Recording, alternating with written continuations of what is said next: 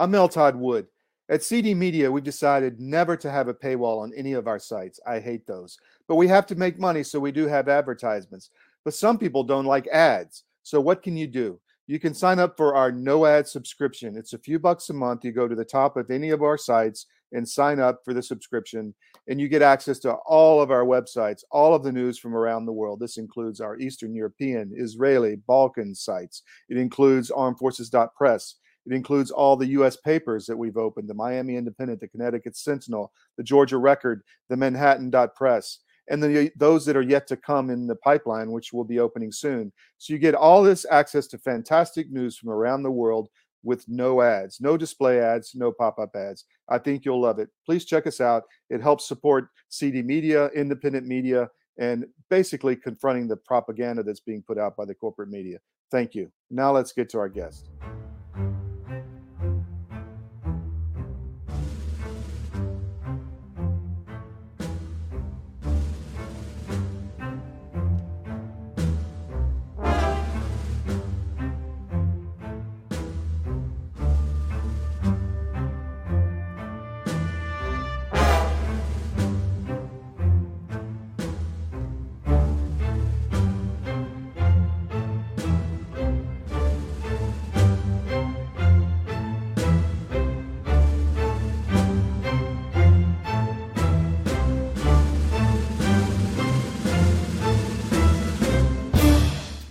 Hi, everybody. I'm Christine Dolan, and welcome to our global conversation in plain sight. Today, we have Mary Holland, who is the General Counsel and President of Children's Health Defense. Mary, welcome.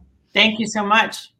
So, you just returned from Europe, and you, you had a conference over there with a lot of people from across uh, Eastern Western Europe. Mary, what are you hearing in terms of uh, the COVID policies in Europe? You know, I was pleasantly surprised for now, Christine. I was first in Budapest and I was then in Brussels, and we had conferences in both places. We met with people in the health freedom movement, we met with lawyers, we met with physicians, um, we held press conferences and, and held conferences. And I was very impressed, having been to Europe several times this year, that there were almost no people wearing masks. There was no testing to go into public places. There was no police presence, um, sort of hurting people based on vaccination status. There was no no masks at the airports, no tests at the airports, um, no green passes. So on the surface, things looked uh, much better than they have in the times that I've been in Europe since uh, since 2020. Um, on you know, and I was also impressed. We we hear a lot about um, food shortages and about fuel shortages, and I was on the alert to look for that and it wasn't at the surface we went to i went to restaurants we had food people talked about the higher price of fuel and food but i didn't see that um, it was not obvious that the economy was in free fall. Uh, there's still like in the United States, whenever you go to public places, particularly airports, you still see all the posters, six feet distancing or, you know, meter distancing and masks and tests and so on. And even uh, for the airlines, you'll see the, the, the text of the requirements will say you have to do all of these things related to COVID policies. But in reality, we didn't, I didn't see that. So that was really welcome to me that it was much freer in practice. But um, none of these restrictions really have disappeared. None of the emergency orders, for the most part, have disappeared. So everything is in a sort of kind of pause situation. So that's, but again, that's on the surface. We had heard that um, in Germany, people are being tested all the time in their offices. Did you hear anything about that? I met with people from Germany. I didn't hear that. I wasn't in Germany this time. I had been in Germany um, not long ago in August, together with Vera Sharav for the 75th anniversary of the Nuremberg Code. And at that time, I was quite impressed with the very, very um, notable police presence. We were at two different demonstrations, one in Nuremberg, one in Munich, and there was a very heavy police presence. Actually, in, in Budapest, I should say, there was a police presence. So um, we, the, the people that uh, we were with from Children's Health Defense Europe and uh, the United States, and also activists there in Hungary, we went to a demonstration outside a high school um, because a 17 year old boy, young man um, who was involved in the athletics program, was compelled to take the shots in order to continue in the athletic program. And this young man that they know had taken two jabs died. They don't know for mm-hmm. sure um, it, whether he died from the shots or not, but a 17 year old healthy, athletic young man died. So it was very impressive, uh, Christine. People, about maybe 50 people, came together on a street next door to this big high school to have a commemoration for this young man. And there were photos of other people in Hungary who had died. And there were speakers, there was a loudspeaker to talk about how tragic it is that young people are taking these shots and they don't need these shots and they are being injured and they are dying. And at that event, there was a very heavy police presence. It was quite interesting. There were both police who were in uniform in many different places, and it was just a group of 50 people. And people suspected that there might have been people who were in plain clothes who were also there. Um, from the police. So in that sense, there's still this, you know, wariness. But but again, in um, in Brussels, um, I had been with Vera Sharav and other activists back in January. There was going to be a very large rally, but we started that at a press club to talk about what we were going to say. Who were speaking, and Vera Sharav, who is herself a Holocaust survivor, she talked about the parallels at this press conference and our suspicion is that that was so threatening to talk about parallels between the 1930s and now that basically before the rally even started, it was disbanded. So we were back again this time at the Brussels Press Club for a meeting of people from Children's Health Defense Europe and others um, Dr. Liz Evans from the UK, who's involved in a medical freedom group, Dr. Wolfgang Wodarg, who had really led the charge to speak out about the swine flu epidemic. Um, Dr. Michael Palmer, who's very uh, deeply involved in Doctors for COVID Ethics, Dr. Sucharit Bhakdi, also from Germany, involved in Doctors for COVID Ethics. We all spoke at the press club, and um, this time there was no disruption and there was no police um, what was the reception of the press in Europe? Well, it was the alternative press, Christine. The mainstream press didn't come. Um, the alternative press is very eager for information and very receptive. Uh, it's very disappointing that the mainstream press um, is just not really talking about the real issue. So, in Europe, just as in the United States, the booster shots, which have never been tested on humans, um, were being recommended now to children. And so people were, the theme of the press conference was stop the shots. Um, these shots have been proven to be extremely injurious and most people don't need them. We, we, Dr. Meryl Nass, with whom we work very closely, she's a scientific advisor to Children's Health Defense. She showed data from peer reviewed science showing that with each dose, uh, you get negative efficacy after a very short period of time, i.e., you are more susceptible to getting COVID.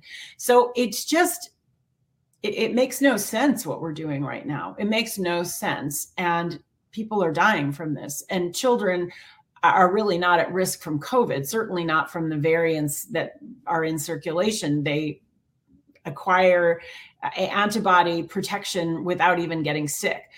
So we were all coming together. One of the other fascinating things, Christine, is just to be in Europe and to understand so viscerally how this is a global rollout. It's the same slogans, it's the same signs, it's the same products, it's the same corporations. It's it's it's really fascinating. Um, it, you know, they are dealing with exactly the same reality we are, and they're dealing with the same problems probably even more more challenging in Europe that they just it's very hard to stop these things. It's very, very hard. The courts in Europe, in particular, have not really been very responsive. Um, it's more challenging in the U- in Europe, I think, because there's more of this. Oh, it's the national level. No, it's the EU level. No, it's the European Court of Justice. No, it's your you know national court. No, it's the European Court of Human Rights.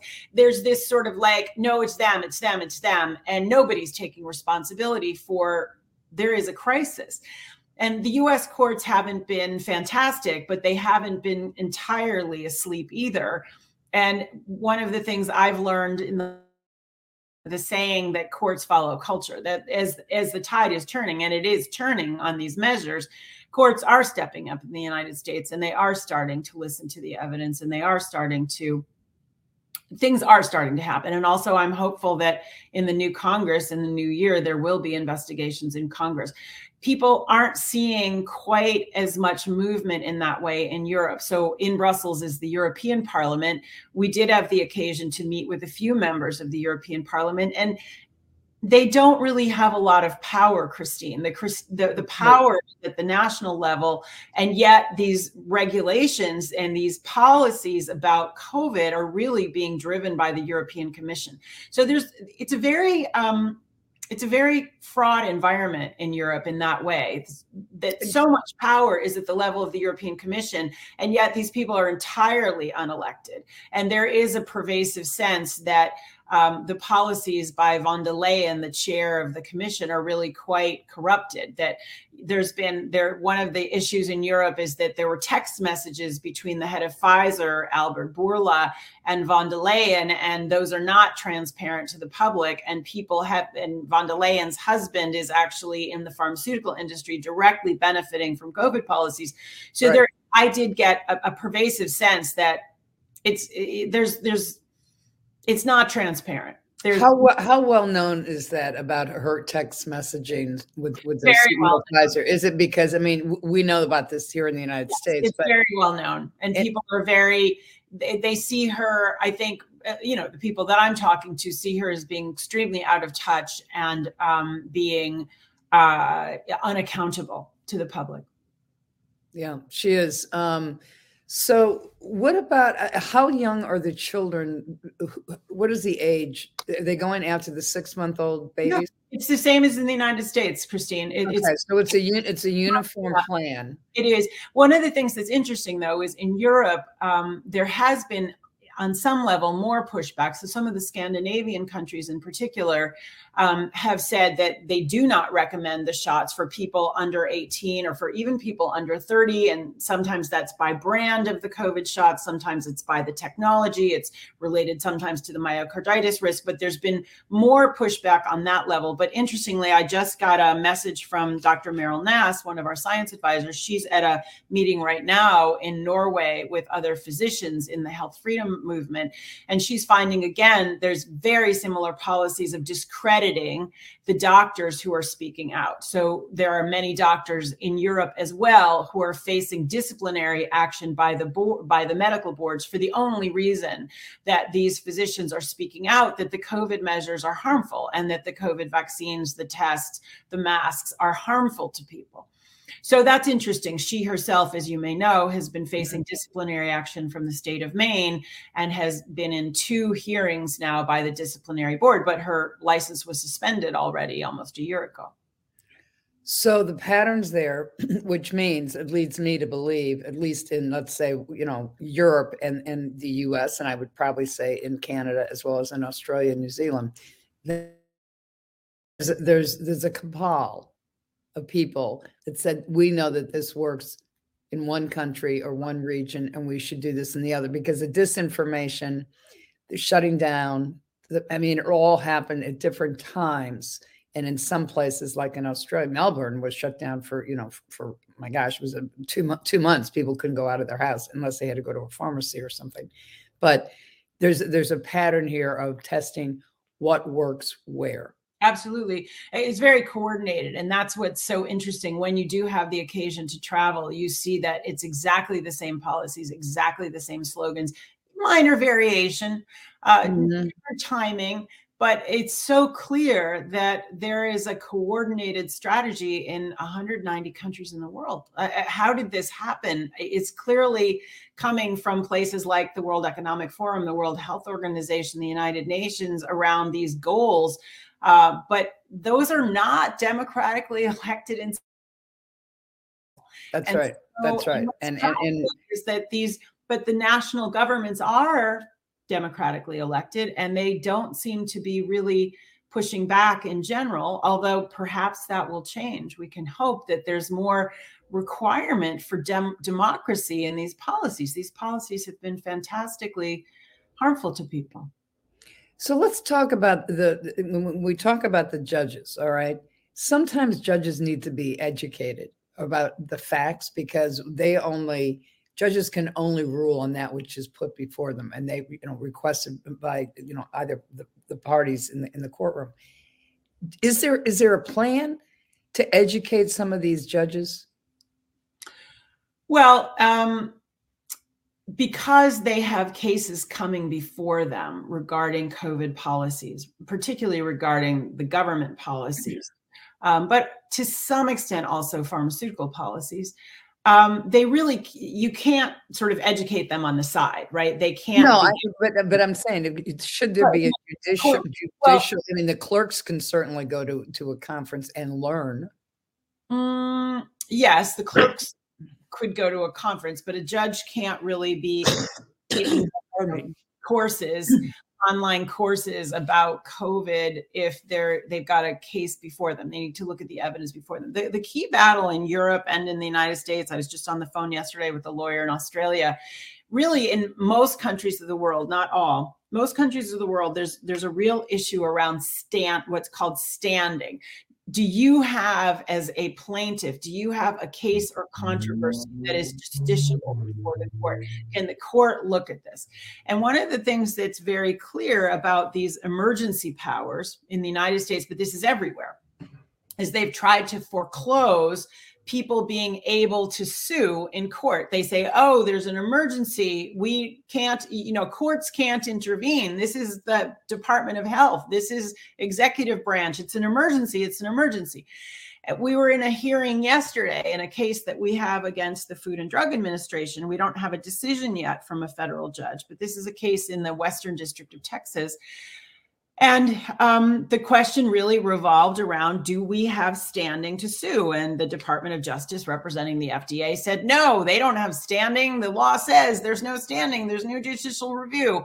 And our argument is just because they say it's an emergency doesn't mean it's an emergency. For children, it's not an emergency. And if they're telling it never was, it never was an emergency. effective and it's a vaccine and it's an emergency, and none of those things are true well then what's the role of the courts? If we have separation of powers if you don't think we have standing is there any role for a court?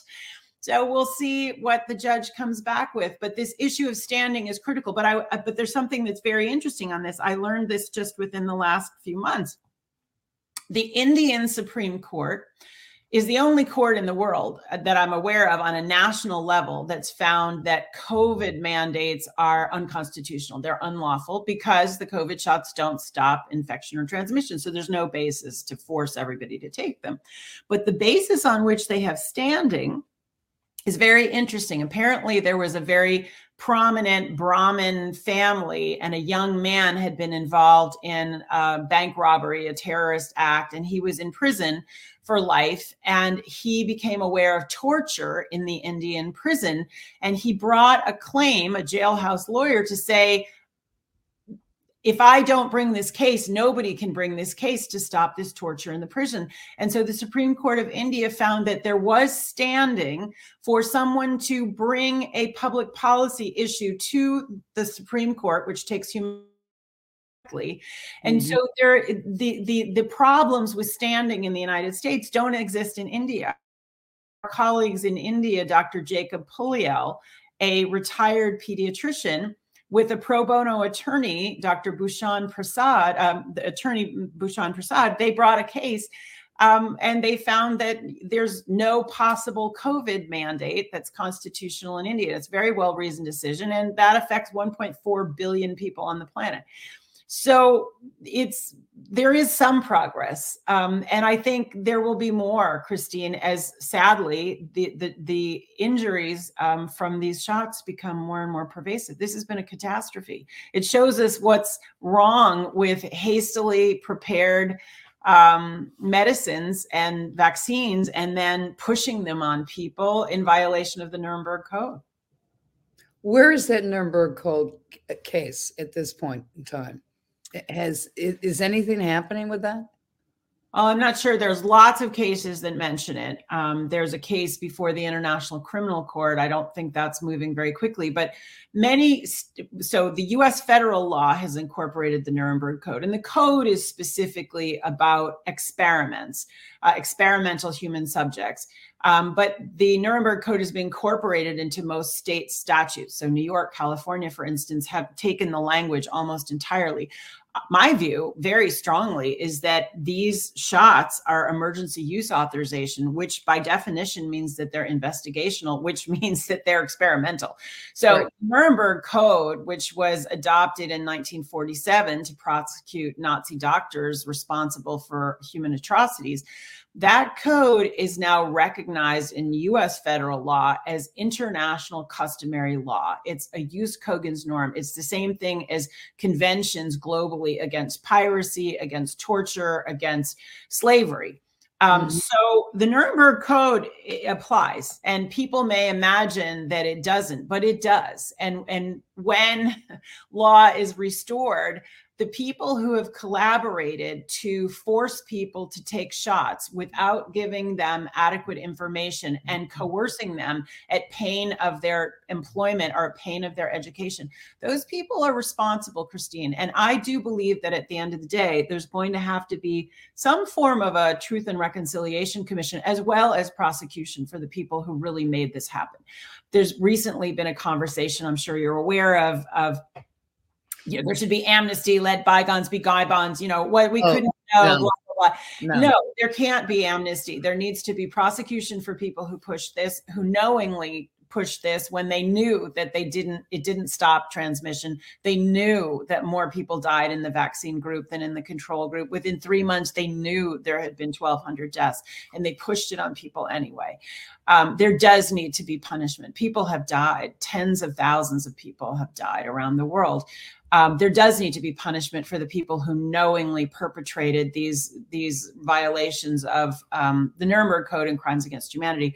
But there are lots and lots of foot soldiers, Christine, and I don't think that they should go to jail. But I do think that transparency and telling the truth and and fact finding is critical, so it doesn't happen again. This well, I, I go I go I go back to the, the origin of this.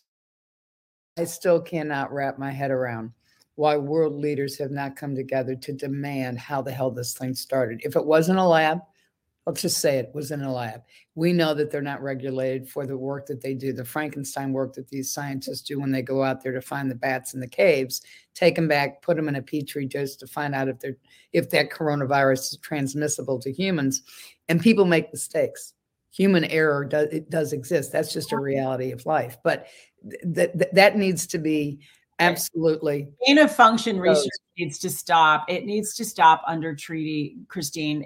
We have a bioweapons treaty, but unfortunately, there's a big loophole that says if it's dual use, i.e., you use the pathogens to figure out the vaccines, it doesn't work. It needs to be revised so that there's an absolute prohibition on this gain of function research. And well, it's, it's, also da- it's it's very very dangerous scientific work. And those people who are part of that world, Dennis Carroll's that I've interviewed for, for a long period of time, he has even said on camera that there's no regulations on it. It's very dangerous work. Well, nuclear is very dangerous, but we have we we supposedly have rules about that. But if we we have people and governments pouring money into this. Well, it's on a global scale. And as you may know, Christine, President Biden just came out with an executive order in September um, and it's it's it's numbered, but it's about the the biological future. And he specifically says in that that we will invest in further pathogenic research that is of dual use. It explicitly says this administration right. is absolutely committed to further gain of function research. And we know that at Boston University, scientists have just come out with saying they've found that they can make the coronavirus 80% uh, lethal in humanized mice. I mean, this stuff is Frankenstein science. It is. Yeah, it, it, it is. It is. And, and, and the public, the public is not aware of how it works. Um, but it's very dangerous. It, you know, if it got out in Boston, you're, you're talking about wiping out a city.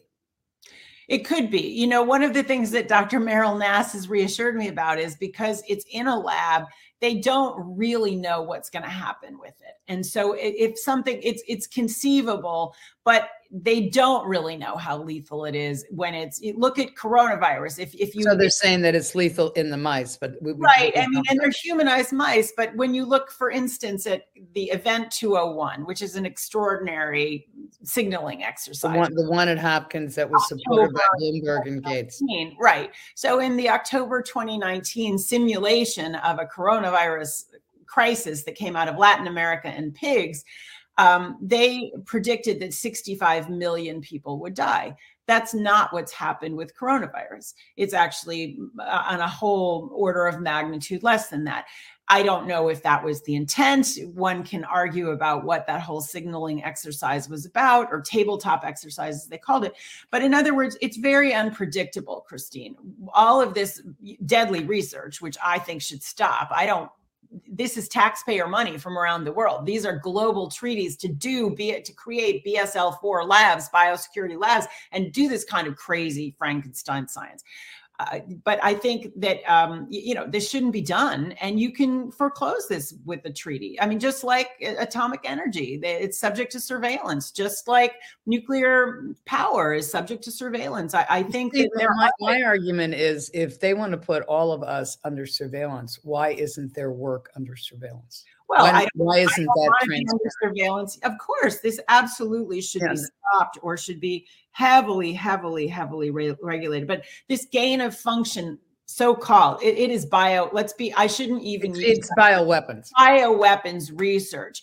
And people like Bill Gates, who we have to listen to, is saying, uh, forget about nuclear weapons. It's all about bioweapons. And what they love about bioweapons is plausible deniability. Oh, people got sick instead of no, they were they were targeted with a bioweapon. It, there's more plausible deniability than when you use fire bombs or grenades or nuclear weapons. Um, we've got to stop this. So let's let's talk a little bit about. So we we have countries where there are groups of people that are part of the, the medical freedom or scientific freedom world who are honing in on what's happening in their countries or their regions. And then while you were in Europe, you know, the Business 20, which is the business leaders uh, 20, which precedes the Global Leaders 20 meeting in uh, on the island of Bali in Indonesia, occurred this week. And I thought it was very interesting how they rolled this out because they had the Business 20, which is the ministers of finance and economics from different countries, plus business leaders in the room.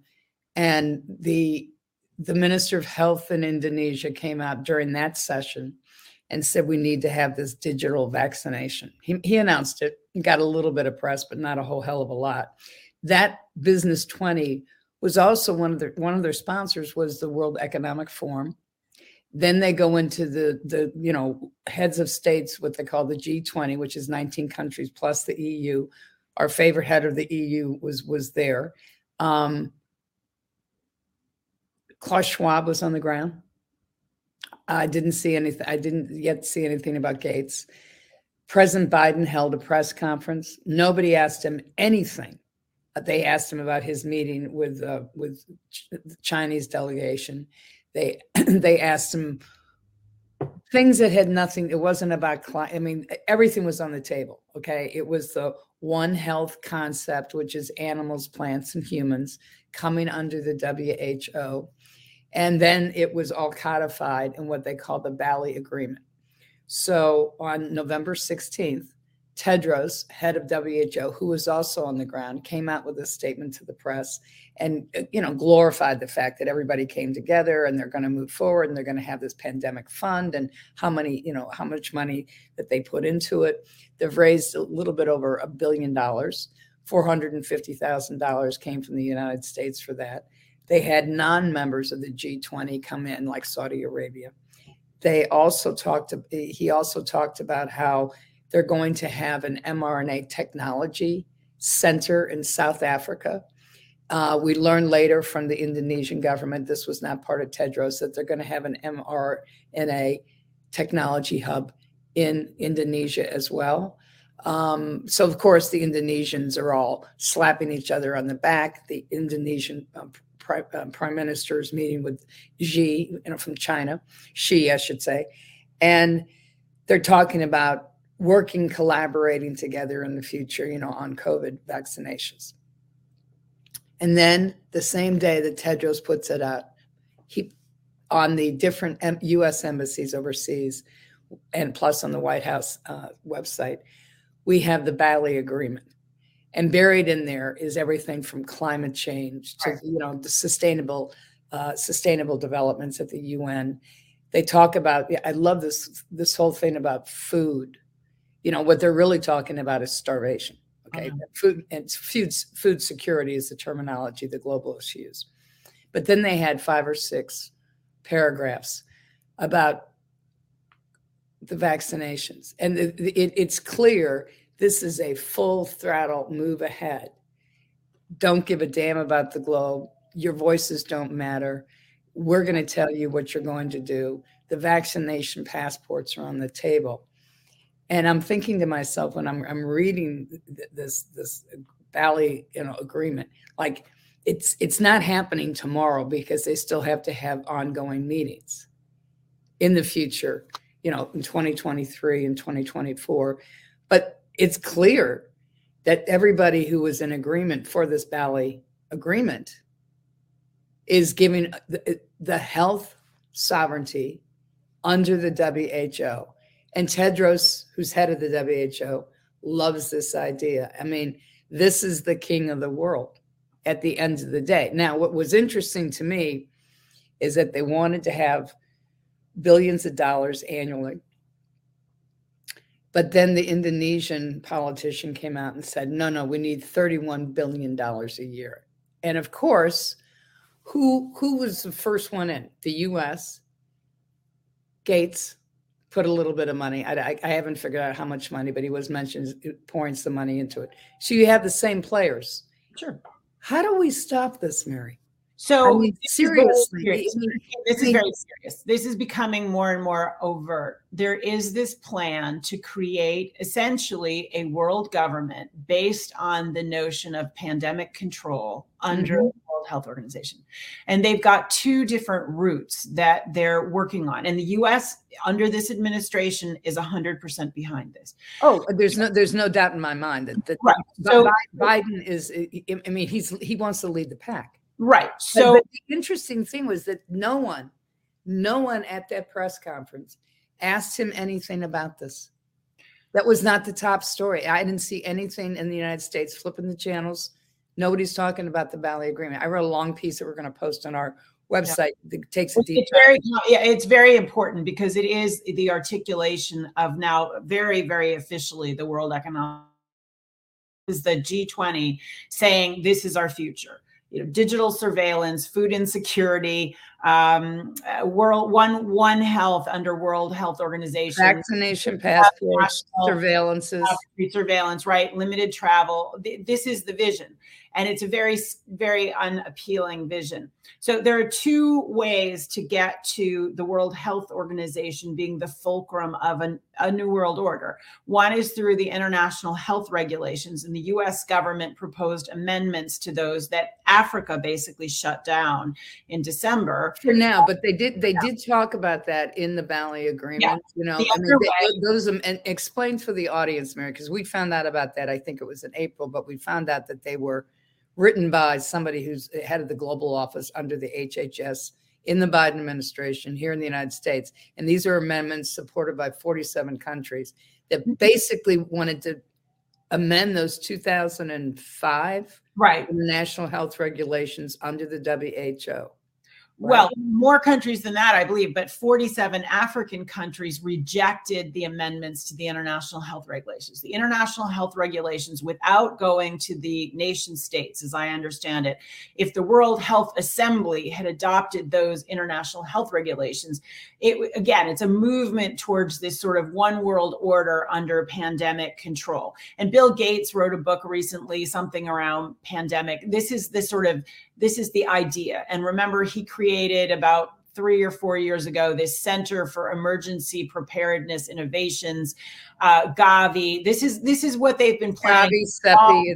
Right, Gavi, right. CEPI. These are all these stepping stones towards using the World Health Organization and using the COVID pandemic and to some extent you let me focus on that. Using this health paradigm one health animals planet humans to basically supersede national governments and to have these global policies around vaccination. And the vaccination not only, I think, um, allows extraordinary control over humans, but it creates a surveillance system. It creates these individual digital IDs. And many people, from the very beginning of COVID, we had people talking about you know vaccine passports. That's a way to put people on a digital grid. Now of course that's completely unnecessary from any health perspective but it's absolutely necessary if you want to create a new world order where there is surveillance. And we know people like Elon Musk and others they are launching you know thousands of satellites into the air so that there is a 24/7 global surveillance grid this is the the image that people have. And it is surveillance from the sky it is surveillance through these medical passports and the, the other discussion, which I believe was raised at Bali, was digital central bank currencies. And this right. is the idea that your money only works if they let you let your money work and they can take money out of your account at any point. And if you're only supposed to be going five miles from your house, your money doesn't work beyond five miles from your house. So there are these multiple control systems that are coming into very clear view. And one of the important things I think for those bringing these systems has been to keep them separated from us. So we think about COVID, we think about money, we think about military, we think about you know 5G and electromagnetic um, you know telephone interactions, but it's actually all a part of this whole. And I think the Bali Agreement makes that very clear. These are all a part of this.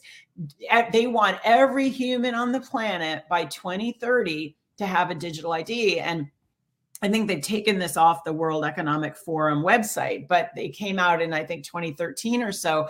The number, they say eight things to know about 2030. And the first thing it says for 2030 is you will own nothing and you will be happy. And as mm-hmm. one of our colleagues, Catherine Austin Fitts, says, you will own nothings means they will steal everything and you will be happy means you will be mind controlled. So we are up against some very serious forces. I mean, who says you will own nothing by 2030? That's seven years from now. That is, if that's not a cabal, if that's not a conspiracy, I honestly don't know what is. Well, there's there's conspiracies that that have no basis, and then you have you have conspiracies in plain sight. And that's that's what we try to do on the show is point out to people, do not think that this is craziness because we actually have smart people in the room who do the research and it's compelling because these are their documents. These are their documents. These are their um, when I read the Bali agreement. No, I mean I looked at it and I had to read it twice because I thought to my this is done by staff before they ever arrived in Bali they just announced it when they're in Bali. They just go through the the the the, the prop, you know, right the, the, the conferences because you know it's pictures and they all come together. But it's all it, it's a fait accompli before the before the, the planes land. But most people, I don't think, have any concept how serious this is. They don't, Christine, and that's and I and I keep on saying to myself, you know, would the American people have even voted anybody in? No knowing i mean and where's the conversation on capitol hill So I'm hopeful, Christine, that this conversation now starts to happen. And I don't know if you're aware, but there was a resolution passed almost by two thirds of the Senate to call off the emergency this past week. That's huge. Well, well I, I did know that, but but the fact that you know in October it was sort of silently rolled out before the election and January, and now they're talking about wanting to extend it even. I mean, you know, we, we're oh, never going to get rid of this emergency. This emergency is outrageous. This is how all human rights violations happen. It's always under the guise of an emergency, whether it's a foreign enemy, whether it's a earthquake, whether it's a natural disaster, whether it's a pandemic. It is always under an emergency that bad things happen. So. Mm-hmm. Um, I, I, think people, part of our job at um, Children's Health Defense is to make people more aware of the World Health Organization. We recently did a film.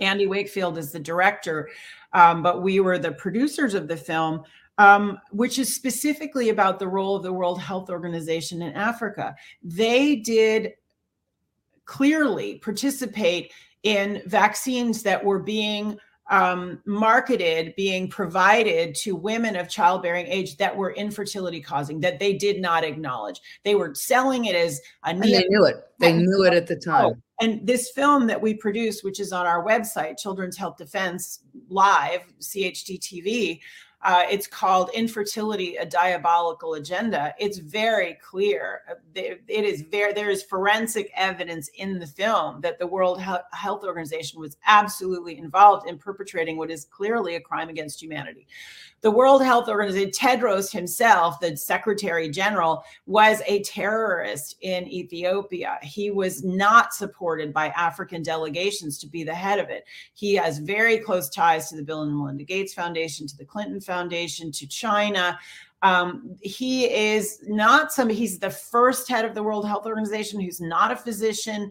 Uh, That's right. He has doctor before his name, but he has a PhD in, in public health or something like that. He not, also, Mary, he was investigated um, by a former prosecutor, U.S. prosecutor, who did a deep dive on the Global Fund to Fight AIDS, tuberculosis, and malaria. And he was then the Minister of Health in Ethiopia, right. but he was found to be very fraudulent. And, and, and people have to understand that when you have these international entities like the World Health Organization, which comes under the UN, uh, and for somebody as old as I am who has investigated the UN for human trafficking and, and fraud, uh, there have been you know investigations of these large entities they find they find out about the, the, amount of financial fraud and it goes from the top. They might have a pot of money at the top but it's a 5% 2% 3% you know as it chips down. By the time you build that hospital it doesn't have electricity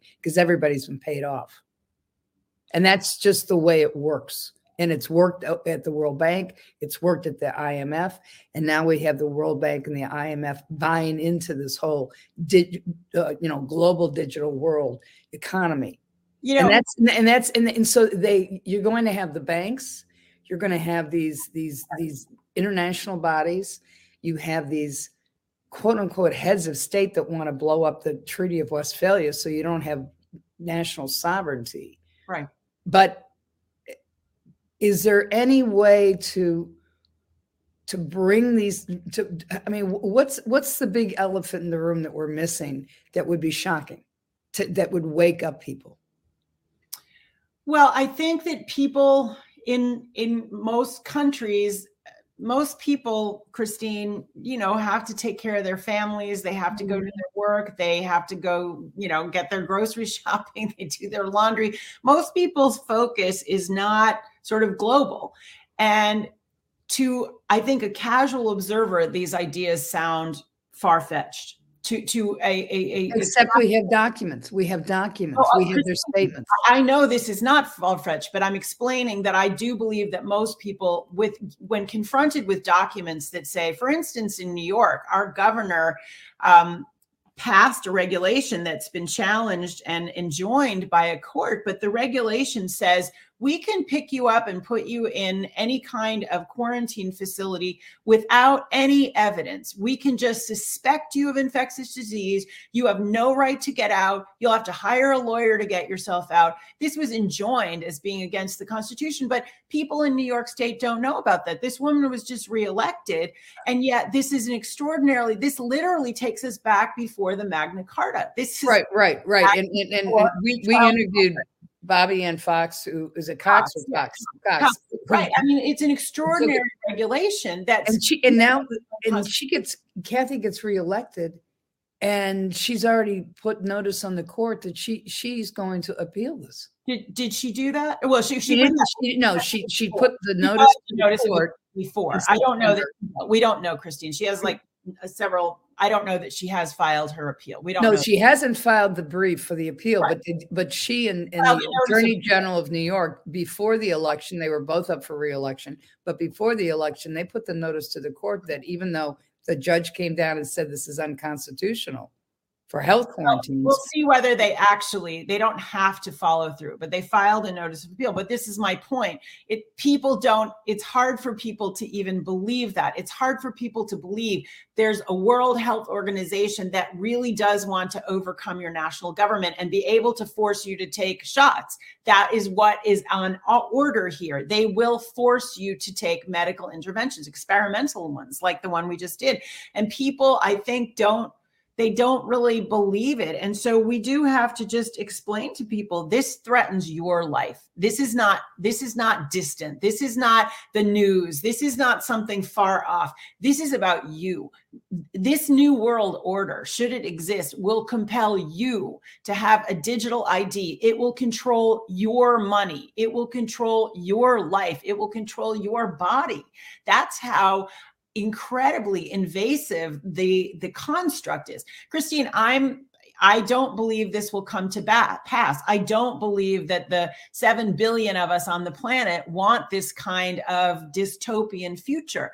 But our job is to make people aware of how serious these threats are and to push back against it. As Bobby Kennedy, the chair of our organization, says, resist, resist, resist, resist we have to resist this kind of insane level of central control. Central controls are never democratic and they're never very productive. It takes an enormous amount of wealth to create that kind of control infrastructure. It's far better to have things be more decentralized where they're more responsive to what's happening. Look at the Soviet Union. Why did I lived in the Soviet Union for many years? Why did it fall apart? Because it was too centrally planned. You can't have a national economy over seven time zones, you know, formulated by Gosplan. It doesn't work. You've mm-hmm. got to rip it up, shatter it, and give people freedom.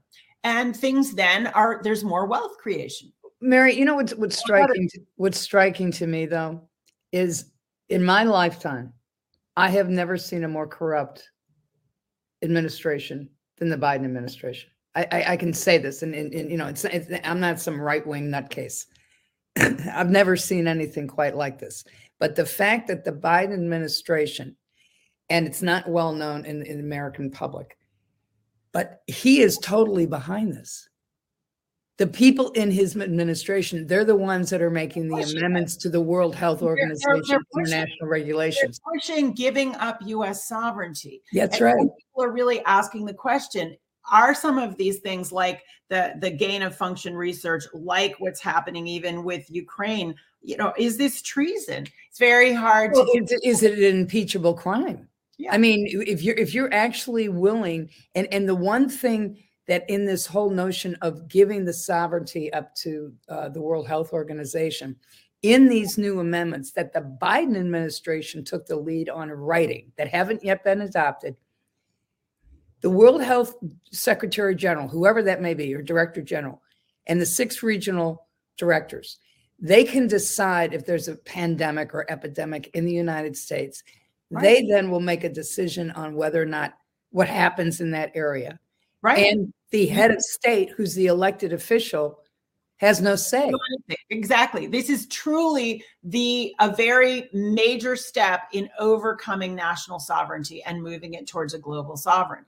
That is the role of the WHO, which I don't think was originally the point of the WHO, as far as I know. But that is what no, is. Well, it was not. It, it, was not when it was created. It was not. Yeah. So so clearly, well, although I think even those who created the UN, I think there was always this idea of a world government. And I want to say, I do believe that international cooperation, communication, coalitions are critical. I, I was just in Europe. I believe that people need to sort of have um, communication about what's happening in different places. But the notion of a one world government is absolutely anathema. It won't work, Christine. It'll be corrupt. Well, it won't work, but people have to wake up and realize that it is in motion and there are Faustian, Faustian, evil people.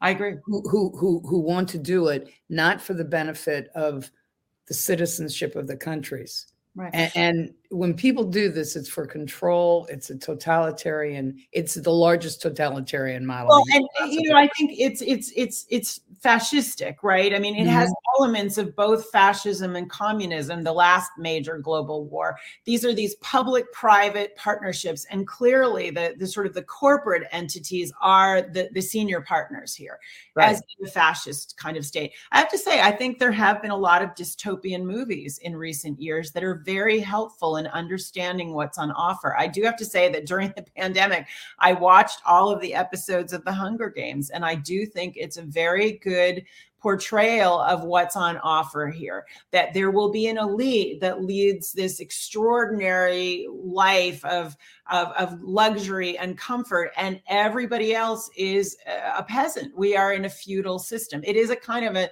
what's on offer is a kind of neo-feudalist system you know, uh, it was several years ago. It was over the holidays, and there, my one of my godchildren watched it, and I had I forget whether there's three or four uh, episodes, but I watched them all on the same day because they were up there, and I thought to myself, "Wow." And I watched the director wow. of it. I recommend that to people that they ought to take a look at it now it's you know i didn't want to watch it because i thought oh how awful you know people killing each other I, it's not my thing i'm not into action movies but during the pandemic i actually heard people talk about it and i thought i have to watch this movie and i thought it was very and and i watched then a conversation with the director who who said explicitly this is about the world that we live in. This is about the united states. This is trying through art to make it more visible to people. Mm-hmm. and you mm-hmm. know divide and conquer and then those in control who absolutely are the chosen ones and they they think that people you know other humans are disposable entirely disposable. And in fact that's the the premise that these young people kill each other and then they become invested in the system. But these young people are disposable right right that, that's the commodification of the human race it took me a long time to understand what is it that make people tick who, who, who are involved with any aspect of human trafficking, modern day slavery. And I remember some friends from Nova Scotia said to me, you have to understand that peop- there are people in this world who inflict pain for their own pleasure. Yes. I mean, that's how sick some of these people are. Well, Mary, you know, I'm glad we've, we've taken a whip around the world, even to the movies as well. Um, but, you know, anything else you want to say to the audience before we bow out of the show? resist, hang in there, don't give up. And we're also having a lot of fun, folks. So don't think that this is all all a drag because not all doom and gloom. No, that's right. That's that's that's the one thing that we, we and actually, you know, we are creating the new media, the new organizations, the new universities, the new healthcare. We're doing all of that, and uh, and that's the fun part. It is actually very creative what we're doing, as well as confronting the evil. It's also really creating the new the new structures that will be better. We hope. And you you guys have created, I know Catherine Austin Fitts is, is involved with this in terms of the global walkout, to walk away from these people, the certain yeah. steps that they can take, which is on your site. Yeah. Once a week, there's a wonderful young woman in uh, Australia, Monica Smit, who announces a new global action you can take. So one week it may be not using cash, another week it may be doing other things, but they're very concrete things we can do in our daily lives to disengage from this emerging, enveloping control system. And a very simple one that Catherine Austin Fitts often points out is to use cash. When you use cash, you are not you you cannot be traced if you use a credit card or if you use a debit card the, a bank and larger surveillance systems know exactly where you are they know exactly what you do and that data is being bought and sold every day so do things that keep you more in control uh, that you're the only person who knows what you're doing and where you are. So don't buy smart meters and don't use Google if you can avoid it and don't use credit cards. All of those things are little things you can do. Buy local, use your local retail people. Don't get everything from Amazon. All of those things are very concrete things you can do every day to disengage from what is an emerging control grid. Well, Mary, on that note, you know, we've got to go. But good to see you. Glad you're back on this side of the pond. Thanks, Christine. Bye.